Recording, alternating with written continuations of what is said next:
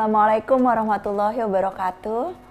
Senang sekali kita ada di uh, tayangan Hidup Bersama Al-Quran edisi spesial dari Tafsir Al-Misbah. Abiku, apa kabar? Alhamdulillah, Alhamdulillah. Sudah di bulan Ramadan, uh, terima kasih sudah menyaksikan dan di episode pertama ini kita akan uh, berbicara tentang Quran Surat At-Tur ya Bi dan banyak sekali hikmah yang akan kita uh, pelajari sama-sama. Tetapi ada satu hal yang mungkin berkaitan dengan kehidupan kita sehari-hari, soal sumpah. Apakah ada di antara teman-teman yang menyaksikan yang sering bersumpah? Digunakannya untuk apa? Dan apakah Allah pernah bersumpah dan kemudian apa hikmahnya? Kita dengarkan penjelasan Abi. Silahkan Abi. Baik. Auzubillahiminasyaitonirrajim. Bismillahirrahmanirrahim. Eh, kita akan jelaskan insya Allah surah At-Tur. Surah At-Tur terdiri dari 49 ayat. Intinya berbicara tentang peringatan keras Tuhan. Eh, ulama-ulama berkata bahwa eh, peringatan di surah ini unik. Di samping keras, kalimat-kalimatnya tegas, tetapi eh, indah sekali mengandung makna yang dalam sekali, bahkan ritmenya pun sangat indah sehingga benar-benar bisa mengetuk hati mereka yang belum percaya. Kita lihat, watur, wa kitabim mastur, fi mansyur, dan seterusnya. Eh, begitu seakan-akan bersaja, walau tidak bersaja. Nah, mari kita lihat yang pertama, eh, Tuhan bersumpah, tur demi atur. Ulama-ulama berbeda pendapat tentang apa yang dimaksud dengan atur. Kalau dari segi bahasa, kata tur itu berarti gunung yang dikelilingi oleh pohon-pohon. Tetapi banyak ulama yang memahami kata tur di sini, gunung di sini sebagai gunung tertentu, yaitu Gunung Sinai. Gunung Sinai. Di mana Nabi Musa memperoleh wahyu, memperoleh eh, the Ten Commandments. Itu berada di Sinai, Mesir, dan eh, di samping sekarang ini di samping gereja San Kadrid. Eh, di situlah Nabi Musa menerima wahyu dan Allah Subhanahu wa taala bersumpah dengan tempat itu untuk menekankan suatu hal yang akan kita lihat pada eh, ayat-ayat eh, berikut.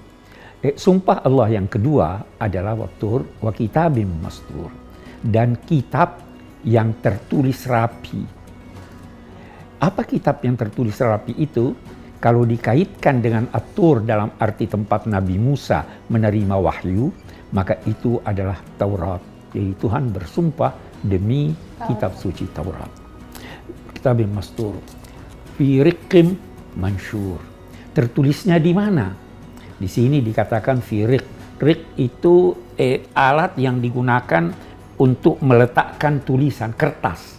Tapi dulu sebelum ada kertas, orang-orang menulis di kulit, di pelepah korma, di tulang, di batu dan lain-lain sebagainya. Itu artinya rik. Tapi banyak ulama di sini yang memahaminya dalam arti kulit, yang tertulis di kulit. Baru Allah bersumpah yang selanjutnya itu wal baitil ma'mur. Nah, ini bait, kita mau lihat dulu bait. Bait itu artinya rumah.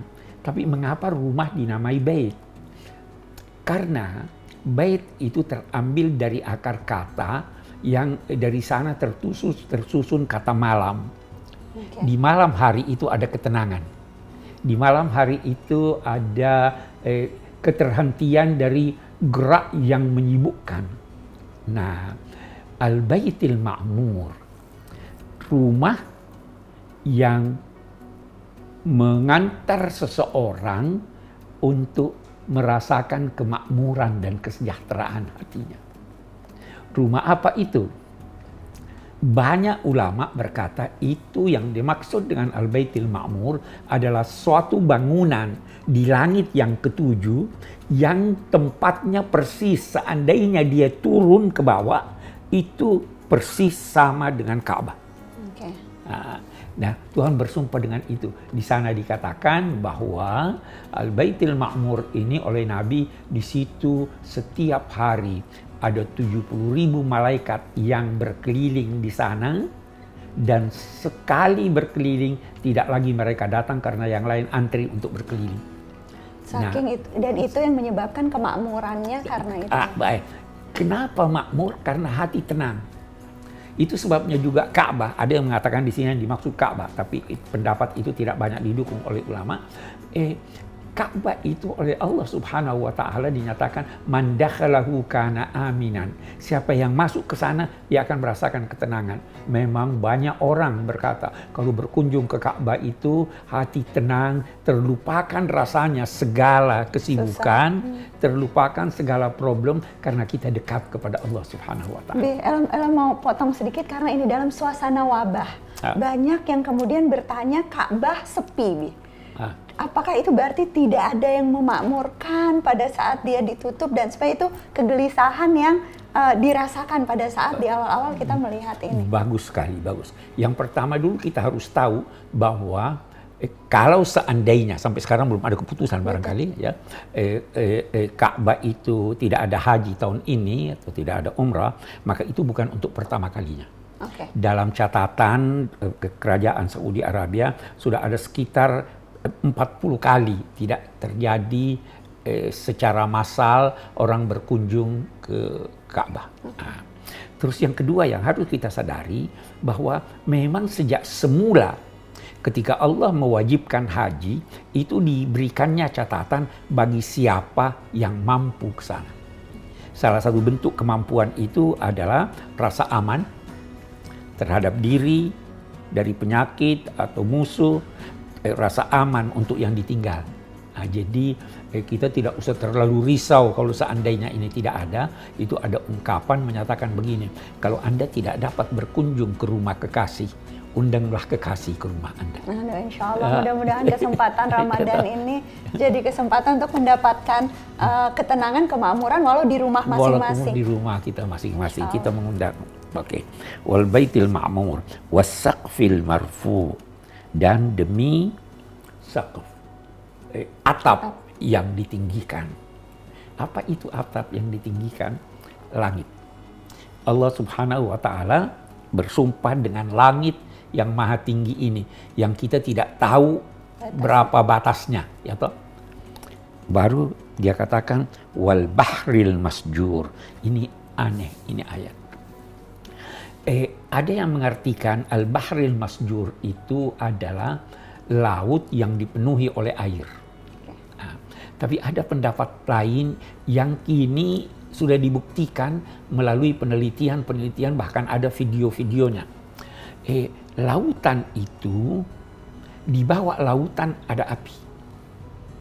Di bawah api ada laut lagi. Jadi Al-Bahril Masjur diartikan sebagai laut yang terdapat di bawahnya api. Oke. Jadi hal yang luar biasa. Nah, dan itu eh, bisa, Abi biasa siapa yang mau lihat bukalah di uh, internet di uh, YouTube Anda akan melihat gambar-gambar yang diambil dari uh, uh, video menunjukkan bahwa jadi, itu. Jadi apa interpretasinya di tafsir Abi bilang laut-laut merah kah atau, nah, atau ya, apa? Boleh jadi laut merah itu eh, waktu Abi tulis ini sekian hmm. tahun yang lalu, hmm. eh, Abi belum menemukan bahwa itu ini karena ini hmm. ini mungkin baru ditemukan tahun 2000 okay. sekian. Okay. Ya toh? Nah, jadi kalaupun kita katakan laut merah, merahnya itu karena bara api yang naik. Jadi eh, dia mengumpal ke atas, membawa tanah-tanah, itulah yang menjadikan gunung-gunung dan gunung Merapi. Ya toh? Tuhan bersumpah dengan itu, wal bahril masjur. Baru dia katakan, Inna ada rabbika lawaqi. Sesungguhnya siksa Tuhanmu itu pasti terjadi. Mari kita lihat sekarang sumpah. Mengapa Tuhan bersumpah? Tuhan bersumpah yang pertama, untuk meyakinkan orang yang ragu. Dan yang kedua sumpahnya itu disertai dengan bukti kenapa itu pasti terjadi. Bagaimana ini? Gunung yang begitu tegar, siapa yang menciptakan? Allah. Langit yang kita lihat meninggi ini tanpa cagak, Allah. Allah. Ya kan? Eh, lautan, kitab suci yang datang ini, itu semua bukti kuasa Allah dan rahmatnya sehingga untuk meyakinkan yang ragu atau yang belum punya pendapat, datanglah sumpah Tuhan. Nah, memang eh, kalau manusia untuk bersumpah disyaratkan bahwa jangan bersumpah kecuali dengan nama Tuhan atau sifat Tuhan. Kenapa? Karena sumpah itu, sumpah itu eh, bergandung di dalamnya dari manusia. Kalau saya bohong, saya bersedia dikutuk Tuhan. Maka jangan sering-sering bersumpah. Al-Quran berpesan, La taj'alullaha urdatan li aimanikum.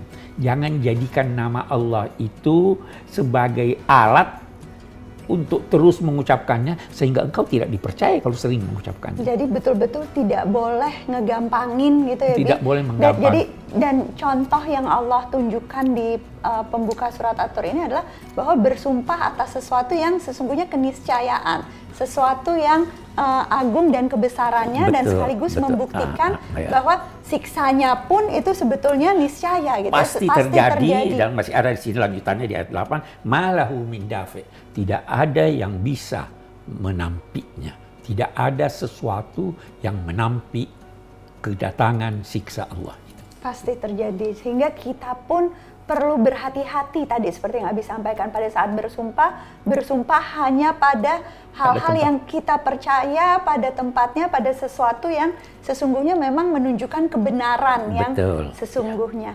Nah, masih banyak pertanyaan, masih banyak hal yang perlu didalami tentang Quran Surat At-Tur ini. Jangan ke mana-mana, saksikan bagian berikutnya dari Hidup Bersama Al-Quran, Special Edition dari Tafsir Al-Misbah. Cari Ustadz.id, sebuah platform yang membantu menghubungkan umat dengan ustadz yang ramah dan kompeten di seluruh Indonesia untuk Islam yang rahmah dan kebaikan bagi semua. Assalamualaikum warahmatullahi wabarakatuh. Masih dalam pembahasan tentang Quran Surah At-Tur, surah ke-52, kelompok ayat 1 sampai dengan 10 dan masih bersama Abi. Saya akan mulai dengan pertanyaan dulu ya Bi. Mari. Ini ada uh, pertanyaan dari Mbak Ega dari Solo. Bagaimana dengan orang yang berani bersumpah padahal dia berbohong?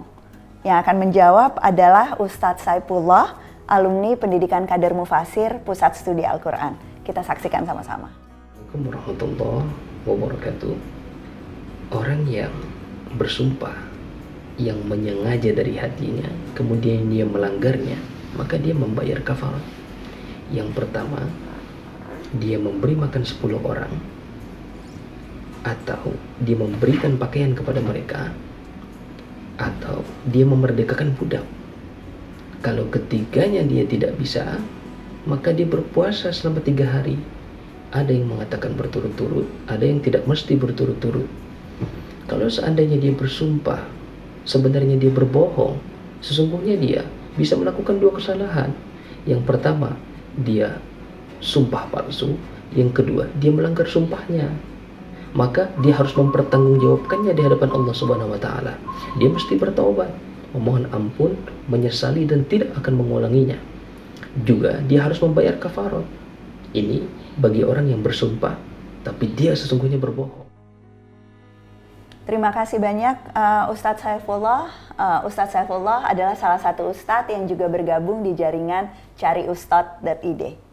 Abi, uh, selain pertanyaan Mbak Ega tadi, sebetulnya Ella juga banyak pertanyaan tentang ayat uh, ini karena berbicara tentang siksa untuk uh, para pendusta, menggambarkan hari yang uh, sepertinya luar biasa menakutkan untuk manusia. Apa sesungguhnya uh, makna tafsir dari ayat-ayat ini? bagus bagus jadi eh, ini dikatakan di sini kita kembali dulu untuk menjawab itu tadi. Sesungguhnya siksa Tuhanmu sungguh pasti akan terjadi.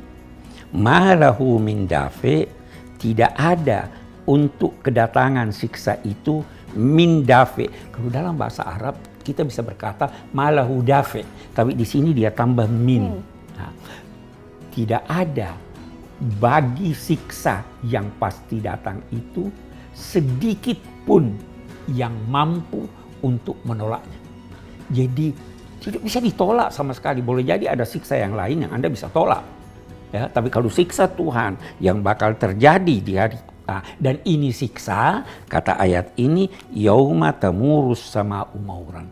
Itu terjadi pada saat langit ini bergoncang, bergelombang naik. Jadi siksa yang dimaksud di sini adalah siksa di akhirat. Jadi bukan siksa di dunia. Di ini tidak berbicara tentang siksa di dunia.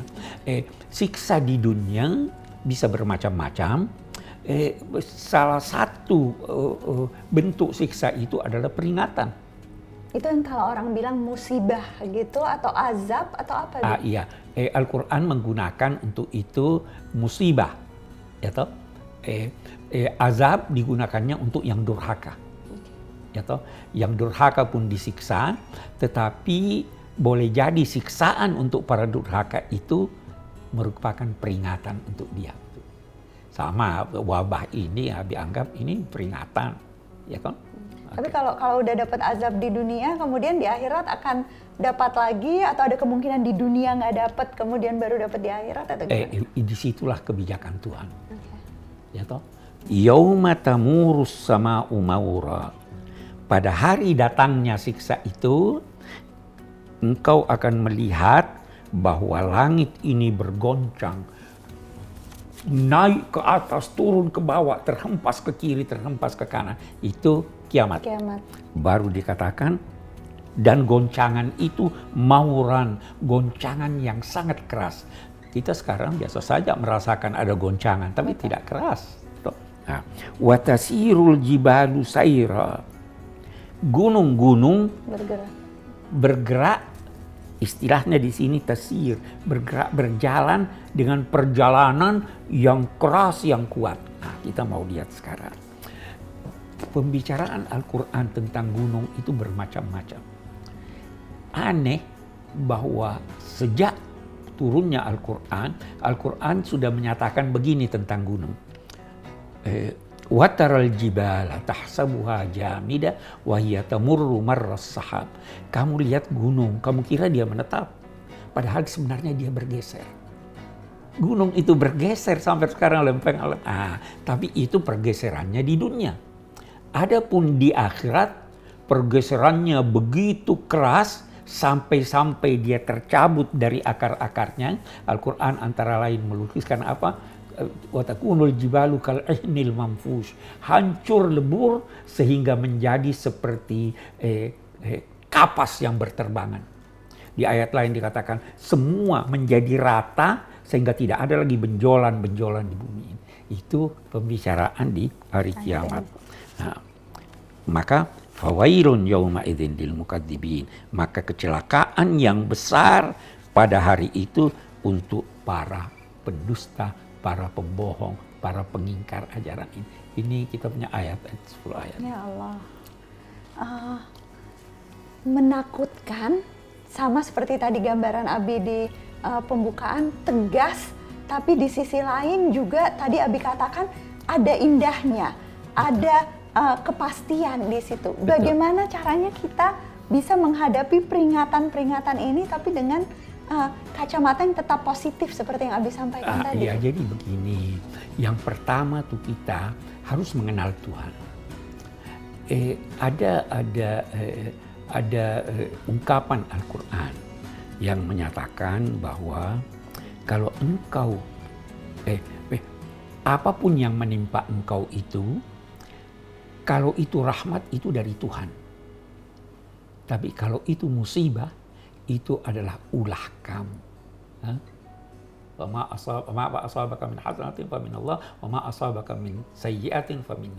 Cari sebabnya. Jadi pada prinsipnya kita wajar takut, tetapi dalam saat yang sama kita harus optimis bahwa Tuhan Maha Baik. Dan itu adalah penutup untuk uraian tentang Quran Surat At-Tur ayat 1 sampai dengan 10. Takut wajar, harus terus uh, mengingat tentang keniscayaan dari azab Allah, keniscayaan dari hari kiamat, tetapi mari kita hadapi dengan penuh optimisme. Kita punya kendali untuk kemudian uh, memilih mendapatkan rahmat Allah dan bukan siksanya. Terima kasih sudah menyaksikan Hidup Bersama Al-Quran, edisi khusus dari Tafsir Al-Misbah. Assalamualaikum warahmatullahi wabarakatuh.